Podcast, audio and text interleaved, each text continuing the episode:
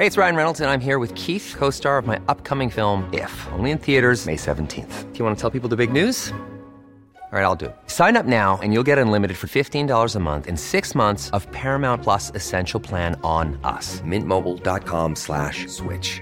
Upfront payment of $45 equivalent to $15 per month. Unlimited over 40 gigabytes per month. Face lower speeds. Videos at 480p. Active Mint customers by 531.24 get six months of Paramount Plus Essential Plan. Auto renews after six months. Offer ends May 31st, 2024. Separate Paramount Plus registration required. Terms and conditions apply if rated PG. Jewelry isn't a gift you give just once. It's a way to remind your loved one of a beautiful moment every time they see it. Blue Nile can help you find the gift that says how you feel and says it beautifully with expert guidance and a wide assortment of jewelry of the highest quality at the best price. Go to BlueNile.com and experience the convenience of shopping Blue Nile, the original online jeweler since 1999. That's BlueNile.com to find the perfect jewelry gift for any occasion. BlueNile.com. Bit reference to the Lucid Talk poll there when I was talking to Tom Kelly. I want to speak to Bill White from Lucid Talk. Uh, the DUP won't like what's been, uh, I suppose, uh, unfurled here uh, with this latest survey. Uh, Bill, good morning. Good morning, Frank. I can hear supporters of the DUP saying, what would those guys know? The pollsters have been wrong many times in the past. But a, a suggestion that they could lose Gavin Robinson, Paul Girvan, and Emma Little Pengelly if there was a snap election. Well, yes, uh, that was uh, the line that uh, the article in the uh, Sunday Times took yesterday. To be fair, the actual results are yes, the prediction, the model that we're using, which is a fairly sophisticated seat prediction model based on our polling, is predicting one of those, South Belfast, would go to Alliance. The other two are tight but they're still predicting DUP holes for them. You know, they're still predicting South Antrim will remain with the DUP and also East Belfast with Gavin Robinson. It's just saying, if you read the article closely, the article is correct, but if you actually just read it closely, it says that the DUP are in a bit of danger there. They just need to be careful with those seats, Frank.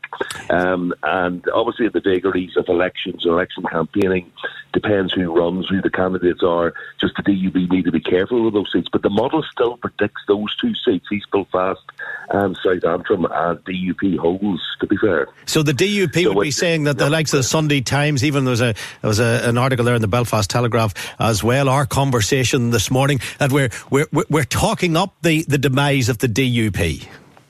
Well, it's a little bit. I mean, look, we couldn't agree. You're in the journalistic game. You know, if you look at the headline, it actually is, if you read it closely, it doesn't tell untruths or anything. It just says, you know, DUP could uh, lose three seats. Possibility of South Bel- or East Belfast and South Antrim uh, going to alliance or whatever with the large alliance surge that we seem to be having at the moment. Uh, but it's still, it's, it, you know, the article even says, no, it still predicts that uh, East Belfast and South Antrim will be DUP holds. They will also be disappointed, though. The DUP alone, South Belfast, now, we will stand up with that.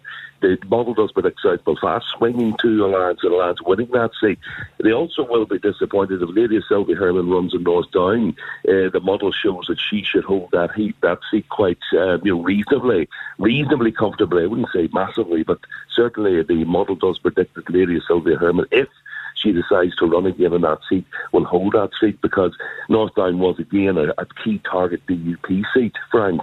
Uh, so the DUP might be a little bit disappointed with that uh, that result as well. All the others are, to be fair, as predicted. You know, the typical line dogs in the street could tell you. Maybe yes, the and then Nationalist Republican side might be a disappointment in Belfast North. Uh, we did assume it'd be a combined unionist candidate, i.e., the DUP, the MP there, Nigel Dodds, would get a free run on the unionist side, and it shows that that is the case. Uh, the DUP will hold North Belfast. So I suppose that's a wee bit of a good one for the DUP, and that'll be disappointing to nationalist Republicans because, as we know, Finucane has had uh, John Finucane has um, oh, sorry, Finucane's had um, that as a target for a seat, you know, for the for for Sinn Féin. So that's a disappointment for them, you know. And what about Foyle? Any comeback from the SDLP? For yes, the SDLP are polling quite well there, but um, it still shows that um, uh, the uh, that Sinn Féin are on thirty four percent. We're predicting and the SDLP on twenty seven percent. So again, it's as before. It's a narrow win for Sinn Féin. Sinn Féin are the sitting tenants there now, Frank, and always in Westminster election, the sitting tenant. Once you get in and get a seat, it's hard to get the seat back again if you're an opposing party. Um, so Sinn Féin are just showing there that they're the sitting tenants, and the model predicts that as a hold. So as I said, it's all all the rest are all predictable. Fermanagh South Tyrone maybe disappointing on the unionist side. With Ian remodelled, be a combined unionist candidate there, but uh, Sinn Féin narrowly hold that seat on 37%. And the agreed unionists, maybe on the UUP side, maybe Tom Elliott, of course, ran there the last time. That's predicted at 35% for the agreed unionist candidate. So it's it's all, apart from South Belfast, um, South Antrim, East Antrim, East Belfast and South Antrim need to be watched. North Down, um, but Dixie Sylvia Hermon Hold, all the rest are as they were. Is, and, uh, is the situation. And a- any suggestion when you do these polls that when people talk about the Alliance Party and the possibility of Alliance doing something big, are they not primarily talking about Naomi Long? And if she isn't available because she's an MEP, is there is there not a suggestion that you know people don't really know the nuts and bolts of who to vote for in the Alliance Party if Naomi Long isn't the, isn't there, isn't isn't isn't actually on the ballot? That's a valid point, Frank. I mean, in this model that we have, we built in all the past votes, how people voted uh, in past elections, and of course, the most recent election was the Northern Ireland European election. In South Belfast, there was a massive vote for Naomi Long of between 42 to 46 percent of South Belfast voted for Naomi Long at that European election. So that's factored into that. And yes, the model doesn't know candidate names. And as we said in our report for this poll, you know, the warning sort of thing saying you need to be careful because in Northern Ireland Westminster elections are very candidate dependent. You know, if Lady Sylvia Hermon doesn't run North Down, the whole poll goes out the window. I mean, the whole poll has to be redone again. It's a different ball game. Um, so, Naomi Long not running in South Belfast and dare I say, just another alliance candidate could make a difference to these numbers. So, but again, that's the judgment you've got to make. Um, Naomi Long can't run everywhere; she's the big name in the alliance party. So it's uh, it's uh, you, you've hit a very key point there, Frank. A lot of this depends on who the candidates are, and of course, this poll was run before um, um, um, Claire Hanna announced her candidacy or her interest, dare I say, in the SDLP candidacy for, for Belfast South. So that obviously is another dynamic. She's a very could be a very strong candidate on the SDLP side, and that could change the dynamics of the poll as well. And this poll was run before that came into the into the news arena. So, um, you know, it's, it's very much dependent on candidates. Yes, you could, of course, be the great vote splitter between uh, people who aren't sure how to vote against Emma Little Pengelly and they can't decide whether to go for Alliance or the SDLP, and Emma Little Pengelly then wins the seat. Exactly. I mean, split votes, um, and that's the thing. It's a first past the post. It's a brutal game. It's winner take all. It's um, it's a lot of people say it's a very unfair system. So certainly, my view sort of tends towards that as well. And you hear the debates across the UK about the first past post election system. It's very unfair to parties who are trying to break through. Should be remembered that Emma Pengelly won the seat in 2017 on 30% of the vote. The combined unionist vote was around 34%. Just 34% is the total unionist vote in South Belfast at the moment. So, you know, she's very much maxed out the unionist vote there. So that leaves 66%, if you like, between Alliance, the SDLP, Sinn Féin, Green, etc. So that's a big pool of votes to fish in for Claire Hanna and the Alliance candidate, whoever that would be. So it's, um, yeah, you could still get a split vote. But really, Emma Pengelly, what we're saying is needs a very, you know, split vote to to hold the seat.